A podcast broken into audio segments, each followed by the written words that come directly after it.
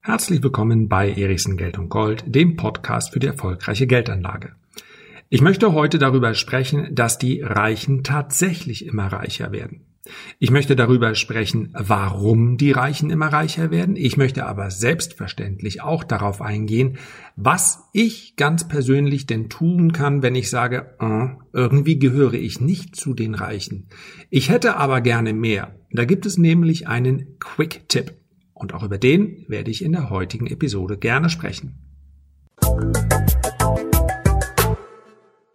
So, damit man eine anständige Diskussion führen kann, braucht man ja erst einmal eine Grundlage, die sich möglichst nah an den Fakten orientiert. Die Reichen werden immer reicher und die Armen werden immer ärmer. Tja, das klingt spektakulär, wird auch heute noch gerne in Talkshows wiederholt, ist aber völliger Unsinn. Tatsächlich werden die Reichen immer reicher.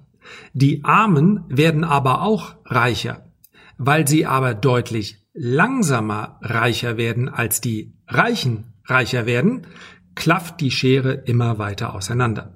Dennoch ist diese Feststellung wichtig. Ob nämlich die Reichen immer reicher und die Armen immer ärmer werden oder ob die Reichen immer reicher werden und die Armen werden auch reicher, nur nicht so schnell reich wie die Reichen, macht in der Praxis einen erheblichen Unterschied. Weil man dann überlegen muss, woher kommt das? Und die Ergebnisse dieser Überlegung fallen anders aus, wenn mir auffiele, dass die Armen immer ärmer würden. Dann könnte man nämlich den Rückschluss ziehen, dass die Reichen nur deshalb immer reicher werden, weil sie direkt oder indirekt das Geld von den Armen bekommen. Das war mal im Mittelalter so, das ist aber nicht mehr so. Also, wir haben jetzt die Grundlage für die Diskussion. Die Reichen werden reicher, und die Armen werden langsamer reicher. Wenn wir uns den Bericht der Bundesbank anschauen, dann kommen wir relativ schnell auf den Trichter, warum das so ist. Dieser Bericht stellt also fest, dass die Nettovermögen, so klingt das dann, der privaten Haushalte in Deutschland ungleich verteilt sind. Ja, tatsächlich ist es ein klein wenig emotionaler dann doch als nur diese einfache Feststellung. Womit aber diese Ungleichheit der Vermögen zusammenhängt, zeigt die Studie auch sehr schön. Nämlich, und das ist sicherlich ein sehr deutsches Phänomen, mit dem Immobilienbesitz. Bei uns ist nämlich der Immobilienbesitz bei weitem nicht so weit verbreitet wie bei anderen. In etwa die Hälfte, ein klein wenig mehr, der Menschen, die irgendwo wohnen, und das sind Gott sei Dank die allermeisten, wohnen zur Miete. Und dieses Verhältnis ist anders, wo andernorts anders. Und wenn wir uns anschauen, wie sich die Immobilienpreise in den letzten Jahren entwickelt haben, dann wird allein schon daraus ersichtlich, warum zwangsläufig die Ärmeren zwar auch reicher werden, weil insgesamt der Wohlstand steigt, aber eben deutlich weniger als die Reichen, die schon allein aufgrund ihres Immobilienbesitzes an äh, Vermögen gewonnen haben. Die Wirtschaft ist in den letzten Jahren gewachsen. Auch in Deutschland. Nicht so stark wie früher, aber unter dem Strich gewachsen und auch die Löhne und Gehälter sind gewachsen. Und nochmal, man könnte eine eigene Ausgabe darüber machen, dass sie nicht angemessen schnell, zumindest nicht in allen Branchen, mitgewachsen sind. Das ist ein Grund, warum wir den, das Gefühl haben, dass eigentlich permanent irgendwo irgendjemand streikt weil die natürlich auch auf diese Daten gucken. Die sehen, was wird verdient, was verdienen die Unternehmen und dann sehen sie, inwieweit ist der Arbeitnehmer daran beteiligt. Da muss man eben ganz klar sagen, diese Anlagevermögen durch Aktien, Immobilien, durch Sachwerte steigen sehr viel schneller, auch auf Unternehmensseite, als der Angestellte davon profitiert. Mit Blick auf, der, auf die Nettovermögen der privaten Haushalte Erkennen wir also, dass das Immobilienwachstum beziehungsweise die steigenden Immobilienpreise eine große Rolle spielen. Das ist natürlich auch eine politische Aussage. Denn vor allem in den deutschen Ballungszentren sind die Immobilienpreise stark angestiegen. Und das ist genau der Grund, ich erinnere nochmal, mehr, etwas mehr als die Hälfte wohnt zur Miete, dass wir so viele Initiativen haben, die, wenn es ganz krass kommt, über eine Enteignung großer Immobilienkonzerne sprechen, um günstigen Wohnraum für Klein- und Mittelverdiener zu schaffen. Das ist schließlich und endlich nicht der Ansatz. weil natürlich das alles ja rechtens und auf legaler Basis entstanden ist. Wenn man jetzt daherginge und sage, nee, Freunde, das ist einfach nicht gerecht, wir nehmen euch das wieder weg, dann hat man sicherlich als Partei, die sich dafür stark gemacht hat, ganz kurzfristig einen Schub. Aber diese Grundlage, ja, es muss immer noch eine, eine rechtsstaatliche Grundlage geben. Wir sehen es aber auch auf anderer Seite politisch gewollt, wenn wir über so etwas wie Mietpreisbremse sprechen. Wobei auch hier ersichtlich wird, dort wo die Mietpreisbremse gilt, dass sie nicht so funktioniert wie gewünscht. Ja, eine Mietpreisbremse mag zuerst einmal dazu führen, dass die Immobilienpreise nicht mehr so schnell steigen, weil schließlich und endlich der, der Investor beziehungsweise der nächste Investor möglicherweise weniger Interesse daran hat, die Immobilie zu kaufen. Denn wenn die Immobilien, die, der Wert einer Immobilie orientiert sich natürlich auch daran, was kann ich da an Miete rausholen. Aber das ist ein kurzfristiger Effekt. Denn natürlich denkt auch ein Investor mit und sagt, okay, das könnte aber auch jetzt ein Schnäppchen sein, weil diese Mietpreisbremse wird die nächste Regierung sowieso wieder aufheben und zack, kommt dann eine Neubewertung und schon stehe ich gut da als jemand, der jetzt antizyklisch gekauft hat. Also, das ist es schließlich und endlich nicht. Wir haben in Deutschland einen Medianwert des Nettovermögens. Und dieser betrug im Jahr 2017, tatsächlich werden die Studien nicht so häufig erhoben, 2018er Zahl äh, ist ja sehr nah dran an der 2017er Zahl, deswegen bin ich mir nicht sicher, ob es eine neue Studie ist. Also um die 70.000 Euro. Mittlerweile dürfte es etwas mehr sein, aber ob 70 oder 80.000 Euro ist nicht so entscheidend. Es handelt sich hier um einen Mittelwert. Das heißt also, es gibt genauso viele reichere wie ärmere Haushalte in Deutschland. Genau in der Mitte. Ja, die eine Hälfte ist unter den 70 oder 80.000 Euro, die andere Hälfte ist drüber. Wenn man das mal vergleicht, dann sprechen wir nur mal um zu zeigen, reiches Deutschland, in Italien über einen Median von 126.000 Euro, also deutlich höher. Das liegt auch an den Immobilien. In Italien haben sehr viel mehr Menschen eine Immobilie. Dennoch hat der Durchschnittsitaliener ein geringeres Einkommen. Deswegen ist es so wichtig, dass wir hier darauf gucken, worum geht's, nämlich um die, um das Vermögen. Und Vermögen heißt nicht immer das, was mir zur Verfügung steht, wovon ich mir morgen ein Auto, eine Weltreise oder sonst irgendwas kaufen kann. Die Bundesbank kommt zu dem Ergebnis, dass die reichsten 10 Prozent der deutschen Haushalte 55 Prozent des Nettovermögens besitzen. Die 40 Prozent der Haushalte darunter halten insgesamt 42 Prozent des Vermögens, die 50 Prozent der Haushalte mit weniger Geld besitzen insgesamt nur drei Prozent des gesamten Nettovermögens. So. Das heißt also, wir haben hier natürlich eine große Schere und wenn man nochmal das reichste Prozent ansehen würde, dann sieht man, dass diese Schere nach oben auch deutlich aufgeht. Und unten wird's dann richtig eng. Da kann man schon kaum noch von Vermögen sprechen. Dann gibt es nochmal eine Unterteilung zwischen Ost und West. Aber unter dem Strich, ja, wir haben in dem Westen einen Median bei 92.500. Das heißt also, tatsächlich ist im Osten im Durchschnitt das Vermögen noch sehr viel äh, geringer als 70.000, was auch da wieder an den Immobilien liegt, die in der Regel deutlich äh, geringer bewertet sind. So. Die Frage ist, was machen wir jetzt daraus? Eine Schere zwischen arm und reich ist in Deutschland größer werdend, ist äh, in anderen Teilen der Welt allerdings noch sehr viel stärker auseinanderklaffend.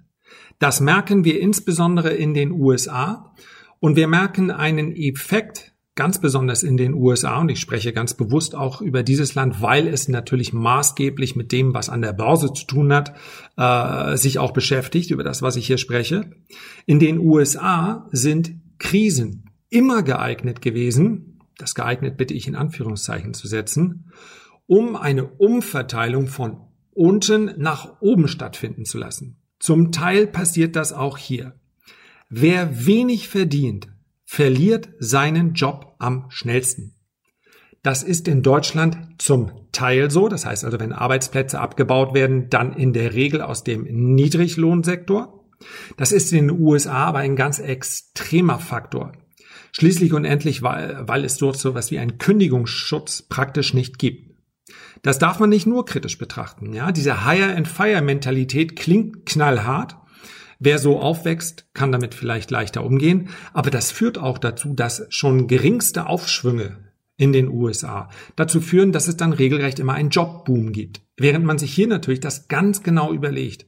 Ja, der Zeitraum, den ich nach vorne überle äh, schaue als ein Arbeitgeber, der muss länger sein. Denn wenn ich erstmal jemanden fest angestellt habe, dann kann ich diesen jemand nicht so schnell wieder entlassen. So. Die Beschäftigung im Niedriglohnsektor ist in den USA 15 Prozent unter dem Vorkrisenniveau. 15 Prozent. Das muss man angesichts dieses riesigen Arbeitsmarktes sich mal überlegen. Bei mittleren Einkommen sind es 5 Prozent und bei hohen Einkommen lediglich 1 Prozent. Das heißt, es haben also 15 mal mehr Leute im Niedriglohnsektor, die sowieso schon kein Vermögen haben, ihren Job verloren, als in dem Bereich, die es sich vermutlich hätten leisten können. Wer viel verdient, verliert seinen Job nicht so schnell wie jemand, der wenig verdient. Vielverdiener müssen weniger um ihren Job bangen. Sie können also mit einer sehr hohen Wahrscheinlichkeit ihr Einkommen auch während einer Krise halten. Bei, Ring, bei Geringverdienern ist das eben nicht der Fall. Und allein dieser Umstand sorgt dafür, dass die Armen in einer Krise in den USA tatsächlich ärmer werden. Da stimmt das also. In normalen Zeiten stimmt, die Reicher werden, die Reichen werden reicher, die Armen werden weniger schnell reich. In einer Krise wird die Schere so weit auseinandergerissen, dass sie, ja, im wahrsten Sinne des Wortes massive Spannungen bekommt. Denn tatsächlich werden die Armen in der Krise immer ärmer. Und das ist eben nicht der einzige Faktor, den wir betrachten müssen. Denn wer weniger verdient, ist ja praktisch gezwungen, sein gesamtes Einkommen auszugeben. Bis hin zu der Tatsache, dass viele Millionen Amerikaner jetzt in dieser Corona-Krise einzig und allein von dem Scheck gelebt haben, den ihnen Donald Trump geschickt hat. Keine weiteren Rücklagen mehr. Muss man sich mal vorstellen. Das heißt also, man hat gar nicht die Wahl in so einer Lage, Geld zu sparen. Man muss das gesamte Geld ausgeben. Und jetzt möchte ich aber wieder den Schritt zurück machen und möchte feststellen, das ist hierzulande nicht so. Und wir sollten vor allen Dingen auch nicht eine Krisenzeit als Maßstab dafür nehmen, wie ich mich in der Geldanlage verhalte. Der größte Fehler hierzulande bei den Verhältnissen, die wir haben und bei denen ich davon ausgehe, das betrifft mindestens 95 Prozent all derer, die jetzt diesen Podcast hören. Der größte Fehler ist schließlich und endlich, nichts zu machen. Period. Das heißt also, wer etwas dagegen hat, dass die Reichen immer reicher werden und wer sich selber in einer Situation sieht, wo er sagt, ich bin überhaupt nicht reich, ich habe kein großes Vermögen, aber noch in Lohn und Brot irgendwo steht, der hat aus meiner Sicht, bevor er sich beschwert, und über Ungerechtigkeiten darf man sich beschweren, nur es ändert in der Regel rein gar nichts, mal abgesehen von demokratischen Prozessen wie eine Wahl und, und, und. Wenn ich mich auslasse auf sozialen Medien, an meinem Stammtisch, meiner Frau gegenüber, meinen Eltern gegenüber, meinen Kindern gegenüber, wie scheiße das doch alles ist. Die da oben haben die gestopften Taschen. Alles gut und schön. Manchmal muss es einfach raus. Aber es ändert rein gar nichts, wenn ich selber nicht aktiv werde. Ob ich nun Student, Schüler, Angestellter, was auch immer bin. Bevor ich mich beschwere, sollte ich einen Schritt unternehmen. Handeln, tun, machen. Das ist das Wichtigste. Mit riesigem Abstand in der Geldanlage. Tun. Ins Tun kommen. Aus der Beschwerde, aus der Analyse, aus der was auch immer ins Tun kommen. Völlig egal, wirklich, das meine ich genauso, wie ich sage. Völlig egal, ob die Börsen jetzt gerade oben sind oder ob wir in den nächsten sechs Monaten einen Crash bekommen oder ob wir in den nächsten 24 Monaten eine neue Währung bekommen oder ob es eine digitale Währung gibt oder eine andere. Es ist völlig egal. Die Grundlage dafür, dass ich in meinen eigenen Verhältnissen irgendetwas ändern kann, ist, dass ich ins Handeln komme. Und das ist mit Abstand der größte, die größte Aufgabe, die ich habe. Und deswegen mein Vorschlag, wer noch nichts gemacht hat, außer vielleicht äh, an den Schaufenstern der Bank vorbeizugehen und zu sagen, eigentlich müsste ich mal.